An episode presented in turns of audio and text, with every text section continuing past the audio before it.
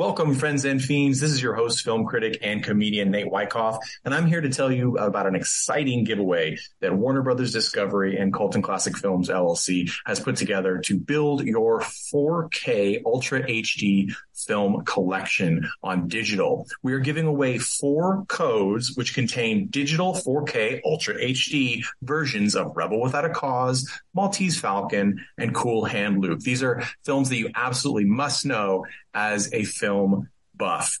You can get this code by being one of the lucky four people we pull from our newsletter list. So go to colton classic films dot com slash newsletter and give us your email and your name, and we'll sign you up for the newsletter and we will enter you in the competition. That's all you got to do. So please go ahead and do that. The contest ends on April thirtieth, and we will send out the winning codes on May first. Thank you so much for being a listener, and here's your episode of Colton Classic Films Podcast. Welcome to Colton Classic. Welcome, friends and fiends, to a holiday episode of Colton Classic Podcast. And yes, you are hearing a podcaster say the word holiday podcast episode, even though that is usually the death knell because people are like, I'm not going to listen to a Thanksgiving episode in March. Well, you should, uh, because this isn't Thanksgiving. This is Thanks Bitching Special here at Colton Classic Podcast. Um, it's a time where I'm going to ask uh, myself and two of our longtime excellent contributors uh, these two questions. What is something uh, from your youth for T V and movies that you are super glad is still going strong uh, or has, has upgraded somehow? And what is something that you uh, uh, is, is not present from your childhood that you wish was, or something that changed that you hate? Uh, so, and some variation of those. And what is a T V show or film that exemplifies each of those questions for you? So this is a cursed episode, uh, as several in our history have been, meaning that it is Uh, not the first time we have tried to record this episode. Uh, technical difficulties plagued the first recording. Luckily, I wasn't too much of a, of a stress, uh, but you know what? Tis the life of uh, content development. So we are bringing this to you here. And the good news is, is that it is streamlined since I've already done it once. I'm your host, as always, Nate Wyckoff, film critic and comedian. With me, I have longtime contributors, Jeff Tucker. How are you doing, Jeff? I'm good, except I'm re-going through puberty.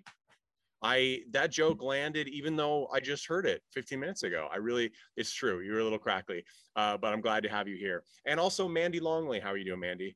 I'm really good, but I seem to be suffering from some deja vu today. Yeah, it's weird. I don't know. I mean, I, people say it's a coincidence. Um, Anyway, I'm going to dive in, and I will just give you my two cents on these questions first. And uh, I am going to vary the question that I gave a little bit uh, about childhood things that I love that are still going. And it's actually something that I don't didn't have a lot of. They didn't have a lot of in my youth, the, the eighties era, which is folk horror. I love that there is this trend towards folk horror now, uh, where things that the focus is more on some interesting facet of human development and life, whether it's scientific basis or a just fully cerebral psychological basis, um, historical. These are movies that are often slow burns. Sometimes they have action and violence, but really it's about the atmosphere and bringing this stellar vibe and environment to our brains. Um, I had some great examples is twenty, uh, twenty twenty-one's Gaia, which you can listen through our minisode, um, podcast catalog to hear my review of. I absolutely loved that film. You can buy it, stream it, watch it now. Uh, also twenty twenty's uh, Gretel and Hansel. I really liked that movie. We covered that in uh, an episode on witches uh, for this podcast. Um, I think that this sort of play with literal folk tales in that uh, is, is very apt for that this folk horror segment. And we also have um, twenty twenty-one's very recent, just now on streaming, Lamb, which is another film I I really love. It's it's it's more focused on telling a story in a unique atmosphere based on s- some hu- both human, societal, and interpersonal needs, like relationship, parenthood, these things, but also uh, sort of Scandinavian mythology, and it's just absolutely beautifully done.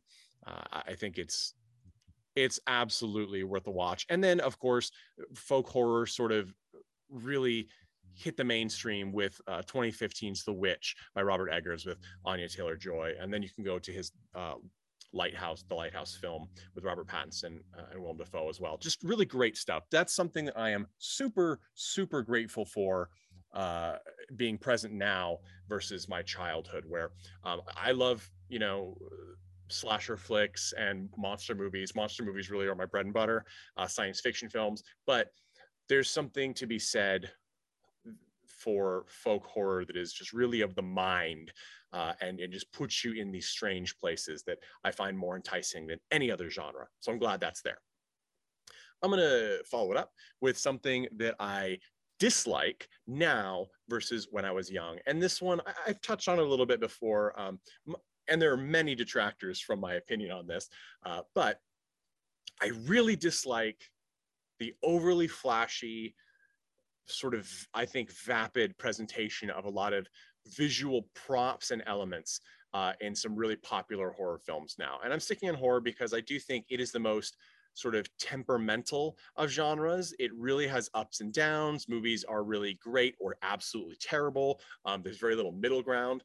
And what I'm talking about with these visuals is it's something that's, and it's not just with horror, but it's something that's really prevalent in a lot of the James Wan films right now. Uh, Malignant, which I did not enjoy, you can listen to my review on that. Certainly there are different takes on it, uh, but the props such as the knife made out of the, um, the award, which by the way, no one gets an award for that. Uh, that was silly, but it just, it looks like a toy. It's too clean, it's too crisp. It's just, it's not real. Um, and I think some sort of reality should be there. And it's the same with the Conjuring films. The haunted houses look so much like haunted houses that it's unbelievable that they're even there. Um, I've lived, uh, my folks have a two hundred year old home in uh, New England, and it does not look like that. Uh, it is, it is over, these, these sets and things are overly produced. It doesn't mean they're not excellent artistry wise, but it looks like a collectible I would purchase from Sideshow, not something that I'm expecting to have some grounding in reality on screen. I really don't like that. And it's something that low budget pictures often uh, get away with not having because they don't have the budget. Uh, I think a, a really excellent example of this sort of over shinification of things is um, uh, twenty sixteen's Warcraft film based off the video game by Duncan Jones. Uh, it's a much reviled film. Um, we'll talk about it on this podcast in more detail at some point in time. Uh, but it, everything looks like a cosplayer. You know, you'd be, if you saw it in uh, in a rec center during a comic convention or a game convention, you'd be like, wow, that was really cool. You made that. Is that foam? That's really awesome. But when you see it on screen, you're like, wow, it looks like a cartoon. And you're trying to invest like, uh, real human emotion into real people on stage who are dressed in something that's almost comical. Uh, it just doesn't work. Uh, and of course, there were other problems with the film as well, but that that's a real big one. Uh, I think uh, this, I'll touch on this again when Jeff brings up uh, his pairing, I think, and we're gonna move there right now. Uh, Jeff, what is your answer to these two questions? What's something that uh, has progressed uh, from childhood that you absolutely love is still present or even better? And what's something uh, from childhood with T V and films that uh, is really disappointing or uh, makes you angry? All right. So, uh, you know, I watched a lot of anime when I was younger. Um, you know, uh, they're still making a lot of great anime today. Um, you know, I have unfortunately not watched a lot of it, but, you know, it's, there's a lot of popular stuff uh, springing up. Um, and like the old stuff that I used to watch is coming up on streaming services. um, and, you know, it feels really good. And I'm glad another generation is going to be able to experience these things. um, what I, I guess I'm not thankful for is um, them kind of trying to do cash grabs with stuff like a live action Cowboy Bebop. Like, it's unnecessary. Um, obviously got greenlit because Mando was very popular, um, and it's kind of in a similar theme. They thought they could kind of run on that um, uh, kind of genre and make, you know, maybe make some money off of it, um, but it's not very good. Um, I would, um, I'm just going to do this quickly because my voice is failing me. Um, the characters are not the characters from the show, um, the original show. They rewrote backstories for Spike. Um, Faye is, you know, completely different character. Faye's not like a comedic character, um, but they tried to make her more quippy um, and um, uh, jokey. Um, you know, one of like one of the things that made Faye really interesting was she was a wild card. You didn't know if she was going to steal all their money and run away, or she was going to come and save the day. She could do anything. Um, in in this version, she's like, you know, just kind of a genial, um, you know, very supportive, you know, nice person. Um, and it doesn't even like, you know, doesn't even come close to the original character. Um, you know, the the original had, you know, basically a ship full of people that irritated each other. They didn't like each other very much. Um, and it created a lot of interesting dynamics. And, you know, you're like, is this crew just going to shatter? You know, like, why are they together? It, it, uh, it kind of was in a way a glue for the show, if not a glue for the ship. Um, they kind of like got rid of all of that. Um, you know, like Jet is a misogynist. I kind of wish they had just kept it that way and then maybe had him face that reality rather than just being like, that doesn't exist, you know, um, uh, you know, like Faye's too sexy. We're going to, we're going to make her, you know, we're going to change her outfit and we're going to write her so that she doesn't flirt or have like any of these type of things. In fact, there's a scene where um, the female mechanic who's like working on a ship is flirting with Faye and she's like, oh, golly gee gosh, what is sex? And it's just like, it's like really frustrating because the, you know, the Faye character I know would be flirting back. Uh, you know, there would be some sort of interplay. Um, it literally goes from gee golly Josh, what is sex to uh, the next scene with them being in bed together, having presumably just had sex. And you're just like, does she like, w- did she enjoy this? Was there like, was this like consensual sex? Like what, what is her feelings about it? Like, did she enjoy it? Like, you know, there's like, it doesn't even, um, like, it, it doesn't seem like they knew what they were going for. It looks like they were checking off lesbian on like this woke checklist. Um, and then they just moved on. There's no romance. There's no lust. There's no sexually charged element to it. It was like something you'd get from the Disney Channel. Um, well, and the sad thing is, just to add too, is we see that a lot. And when you when you have this flat interpretation of, you know, uh, of people with who aren't straight, white, et cetera, um, it does a disservice. You think on paper that you're doing something good, but what you're actually doing is you're marginalizing it even more. You're marginalizing uh, marginalizing people of of of um, uh, who aren't who are queer, and you're saying, um, huh, yeah, their identity is this. Um, when really that's ridiculous. They need to be a person first and everything yeah. else is second. I mean, nobody wakes up in the morning going, I'm straight. Uh, and if you are, first off, you're probably not straight. That's a weird thought to have.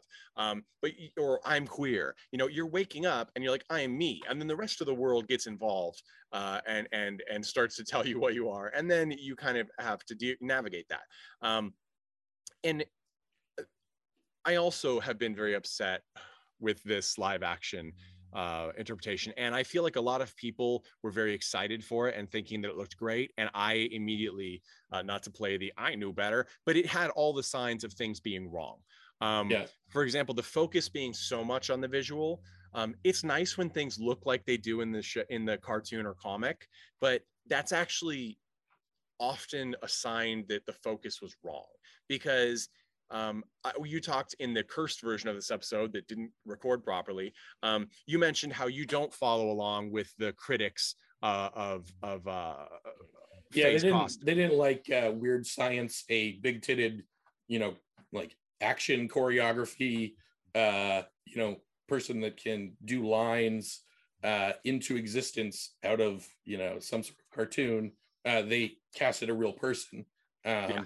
Yeah, and there is like a lot of people out there that are angry about the casting because it's like, oh, she doesn't look like Faye, or like, and it's just like, you know, no person does, no right. person that can act And if and if they and if they did and they were cast as it, it would distract from the reality of the character. Like, you wouldn't be paying attention to her. Uh, it, it wouldn't even necessarily be a sexual thing. It's a bizarre thing. I mean, her animated yeah. outfit is ludicrous and physically impossible. So, but you know, it's just when you focus on stuff like that, both on on two sides, when you say it's not important at all, it makes fans angry because we have associated with these characters in a certain way and recognize them. But you also, if that's your main focus, then the story suffers. Like you said, rewriting characters completely is not, there's no reason for it then. Um, why would you even make this sequel? It does make it feel like a cash grab, as you said. It's um, it, well, it's it's also like, I, I did read like one qu- like quote from one of the cast members is like, they felt like they were like fixing Cowboy Bebop. And, and I think that if you go into something being like, this is flawed, we need to fix it, you're, you've already failed. Like you right. can't, like you have to be like, we love it. It's got a lot of warts. Um, you know, we're gonna we're gonna restore this. You know what I mean? It's like we're not gonna paint over it um, because you're you're you're you've already failed. You think you're gonna do that? Um, like, for example, um, uh, I, I would argue um, like one of the cores of the show is its serial format, right? Every single episode is its own kind of unique story. Most of them are cases, right? So there's a, a there's self-contained yeah, there's narrative a, structure. Correct. Like, yeah. And like they pulled kind of like a couple of them, like they did Eco-Terrorists, they did uh, LeFou. Like, I love LeFou, right? Like uh, uh, Pero, uh, he's like the mad Pero. He He's like, he doesn't have much dialogue. He's not really an interesting character from that sense, but he is so fun to look at. Like the way he moves, he's like this big balloon, kind of like a cross between the Joker and Penguin.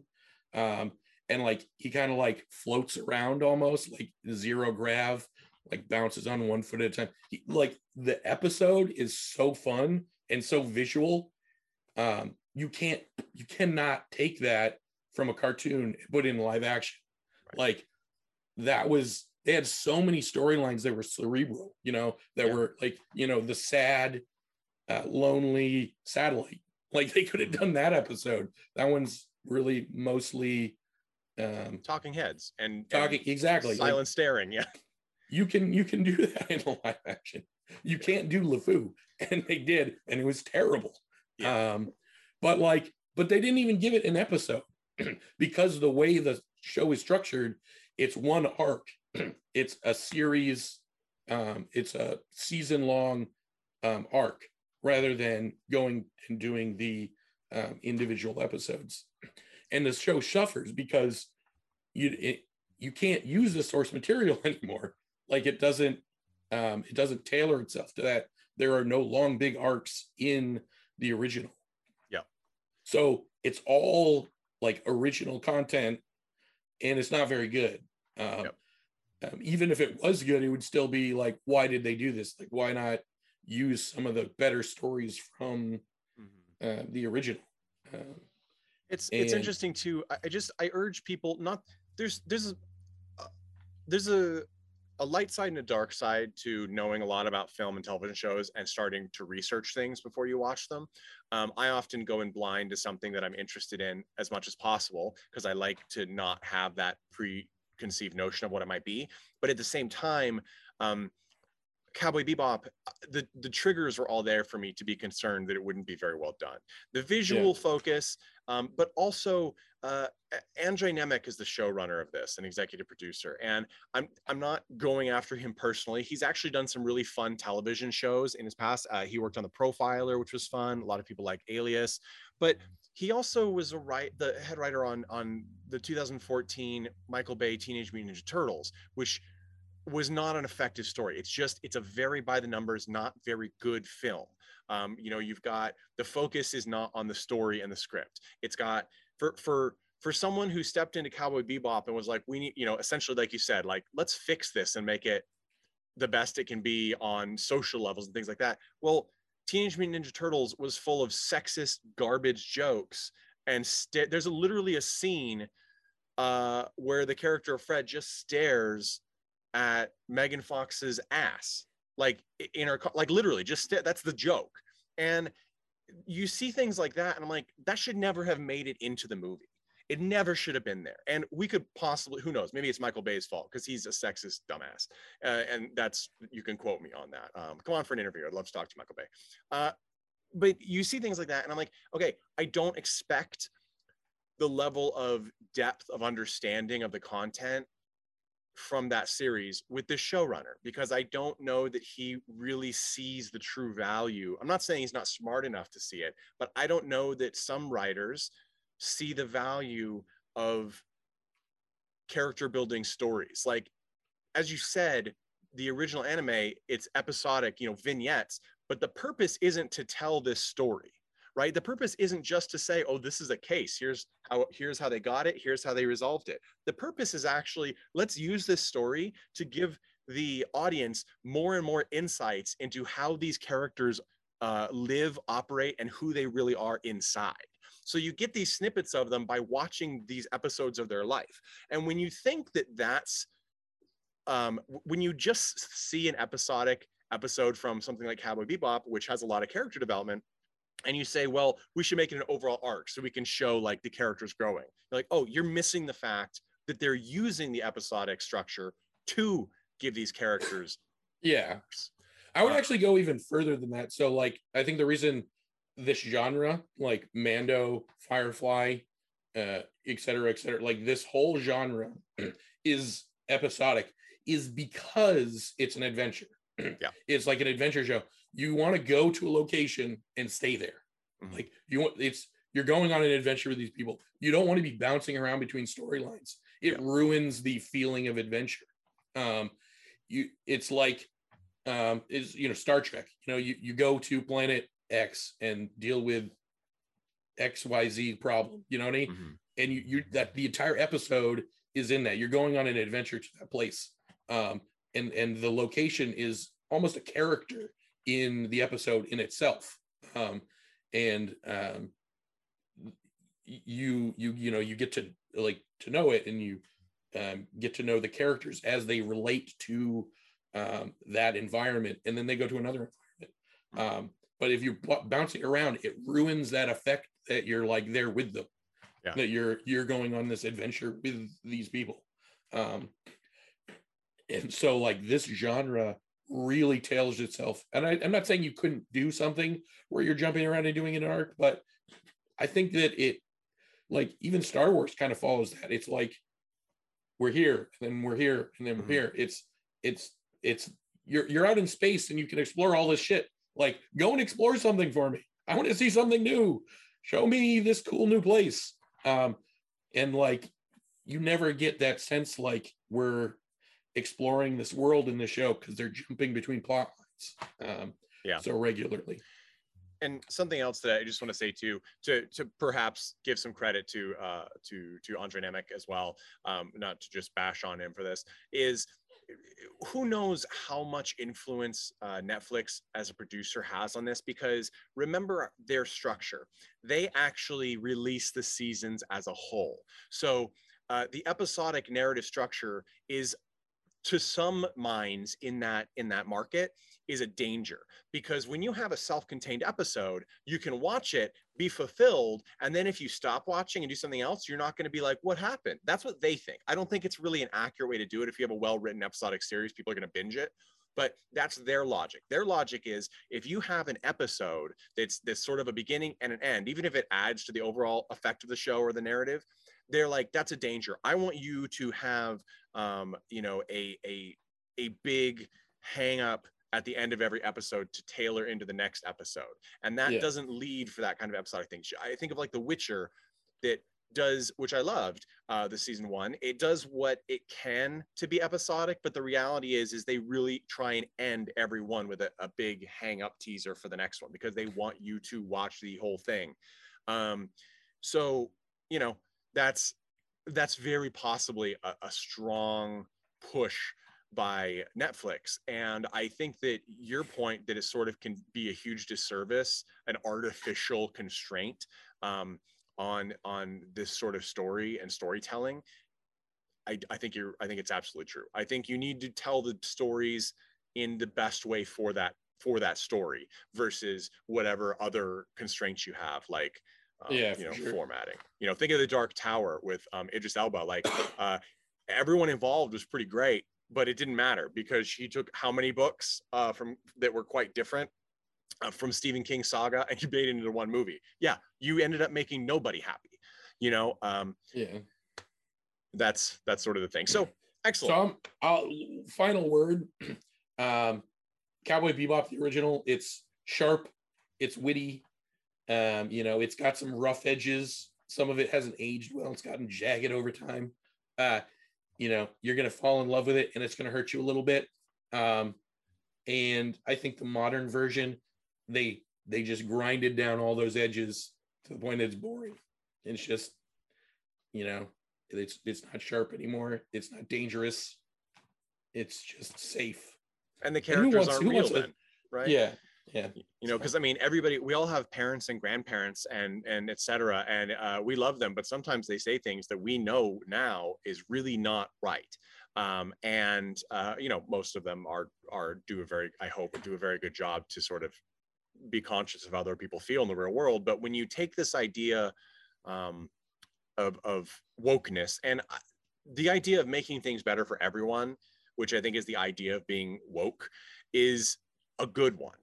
But the fact, but yeah. when you try and take um, real people or characters that you want to be real and you sanitize them, it's not an effective way of doing that because that's not the world we live in. It's also not us. All of us, you know, yeah. it, it's that Avenue Q song. Everyone's a little bit racist. That's an example, right? We all have preconceived notions and reactionary thinking that we are constantly working, if you're trying to better yourself, to change. So when you take things, like you said, um, making Faye a sterile character, it by making her essentially seem asexual or or childish about sex is just a stupid misunderstanding of what it means to be a person. Um, yeah. That's not a good person. That's not a helpful person. That's a person who's damaged. That's a person who's uh, not real or or has some other issues that needs to be working through. And if you're not going to address it, you're not you're not making anything better for anyone. There's nothing wrong with being hypersexual, just like there's nothing wrong with being asexual. But when you do that because you it's a reaction uh, when you're creating something to what you think is a problem, now you're just making up solutions instead of finding real ones. You know, you're, yeah. you're not solving a problem. Um, Write something new. Like if you have some better ideas of the way the world is and you can put it in an air, write something new. Don't fucking sanitize something that has already existed. Here's um, an idea. How about you write a, a, a strong sexualized female character who is still a person and interesting? That yeah, would be more new. And, yeah, yeah, yeah. You know? Um, so interesting. Uh, uh, and, and on that note, uh, go listen to our episode on, um, Ibiza Undead, uh, Zombie Spring Breakers, uh, and, and watch that because Aljona Lipkis's character, uh, is both the sexy and the capable one. And, and that's, you know, one of those few films where I'm like, oh, great. Awesome. I didn't expect that. And I love it. Uh, so take that, uh, as, as writing advice. Okay. We are going to move to our final uh, contestant on today's game show. Uh, thanks, bitching, Mandy Longley. Mandy, what is something from uh, T V and movies in your in your youth that is either still there or made better that you appreciate? So my answer, I'll, you know, we're all making up our own way to answer this question. That so I'm true. just going to interpret it in a completely different thing. So mine is definitely like a double-edged sword of everything streaming and being available all the time, um, and being able to do deep dives and research and see what other people think and having like I M D B tell you everyone who's in the movie and like their whole histories and like just totally being able to nerd out like at a moment's notice on anything that interests you or you think will interest you and, you know, become like an expert overnight or whatever. Um, But then the other, so like, I really like that that's available to us now. And that has changed since we were youngins back in the eighties and nineties. Very true. Uh, where it was just this mystery or you saw something written up in like a teen magazine or I don't know, like you happened to have like a film teacher at school that you could talk to about stuff. Um, we had an amazing um, English teacher in high school who did like some bits on film and like how they were written and shot and um, what was important about that versus other forms of like like written literature. Um, and that was really cool. But like there was like very kind of limited uh, doors in to extensive knowledge about film, or you had to get like a book from the library or whatever. So I really like that about how that's changed since we were kids, because if you want to know it, you can know it now, and you can find someone to talk to about it. You can listen to a podcast like this, um, and uh, you know, it, it the the possibilities are much broader, um, much more open. But the other side of that is that I think as people, as human beings, uh, we've lo- also lost connection through that, and I that's what I kind of bitch about or kind of shake my fist at, like as a person from an older generation, um, in is that there's like a lack of anticipation for new episodes of shows coming out on a weekly basis, or maybe you miss out on something. Like I remember missing out on shows because like we would have soccer like every Saturday at the time that like whatever oh, yeah. show is coming out, and so your friends would tell you about it. You're like, ah, oh, dude, like I never get to see that because I'm always at soccer or Girl Scouts or Boy Scouts or something. Like shows on on Wednesday nights at six, like I'm never home at that time, like I, I don't get to watch the show.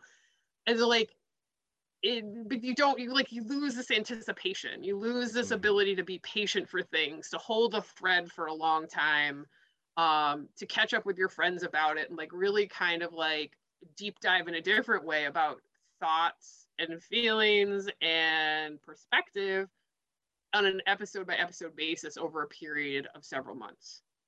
So I think like we kind of lose we have lost that, and like where it kind of remains is like movie theater releases. Like when are you going? You're gonna go first day, you're gonna like don't you know don't spoil it for me because I can't go till next weekend. Um, that kind of thing. Like, like we do still have that in some effect, but we're also losing that to this whole streaming, instant demand, instant gratification um, that we are just used to at this point in time. Um, so yeah, so that's mine. It's like double-edged sword. Like yeah. I'm glad to see it happen, but I do acknowledge that the losses that have also come with that.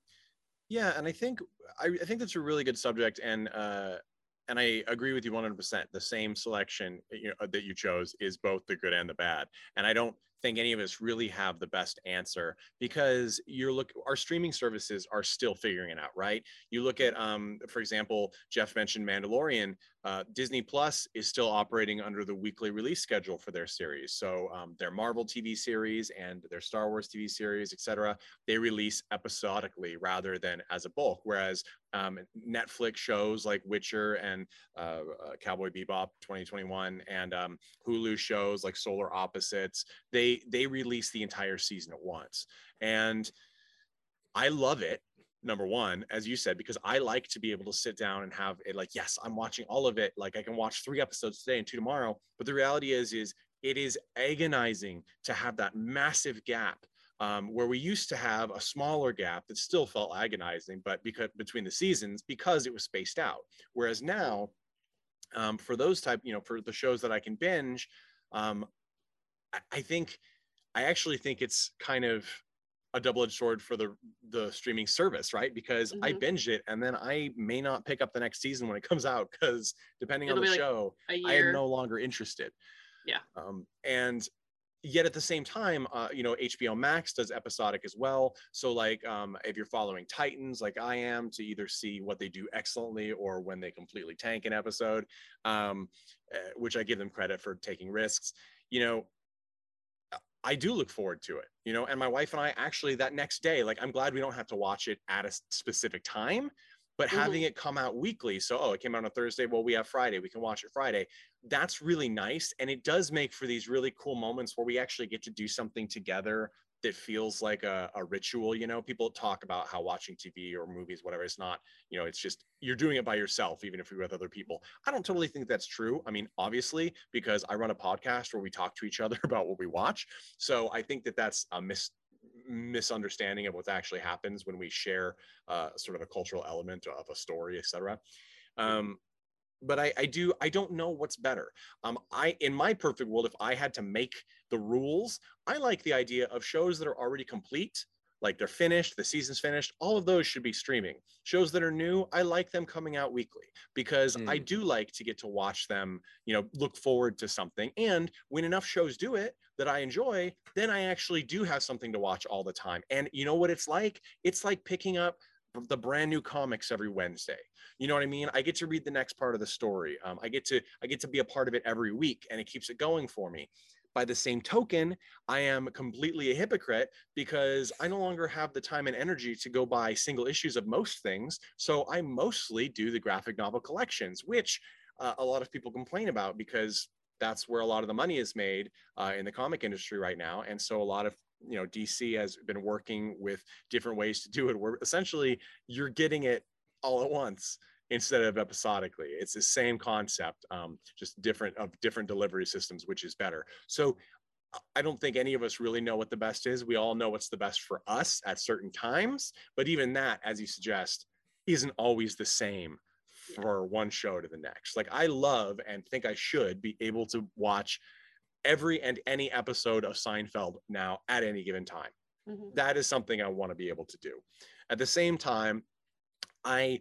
you know, we binged the new season of um, uh, Big Mouth on Netflix, and now I have to wait ten thousand years for the next one. Whereas I would really love to actually have watched, still be watching and having new ones come every every week. So there's there's that. But I appreciate that input. And uh, listeners, let us know what you think. Write in uh, with answers to these questions yourself, um, suggestions on what you'd like us to talk about, complaints, um, how bitch about how many times Tad swears an episode, whatever the case is. Send us emails uh, to colton classic podcast at gmail dot com, and follow us on Instagram at Colton Classic Podcast, on Facebook slash, dot com slash Colton Classic Podcast, and same on YouTube.com slash Colton Classic Podcast.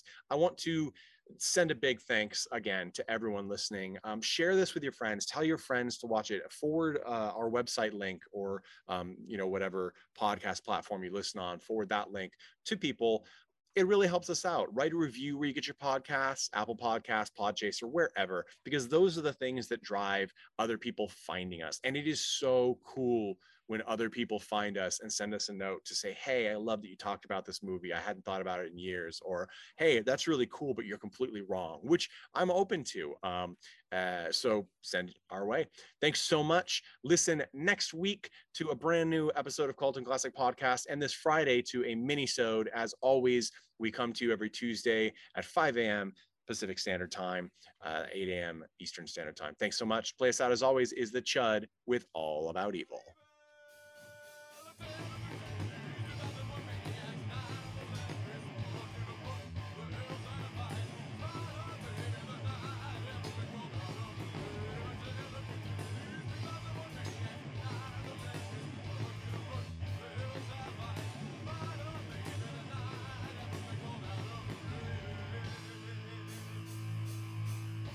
Hey everyone, thanks for listening to Colton Classic Podcast. This podcast is important to me, but what's more important are the rights, privileges, and freedom from violence of everyone in this country and in this world. And that means supporting Black Lives Matter. If you'd like to make a donation, please go ahead and visit colton classic podcast dot com, where we have a list of places you can donate and help out. And please stay safe.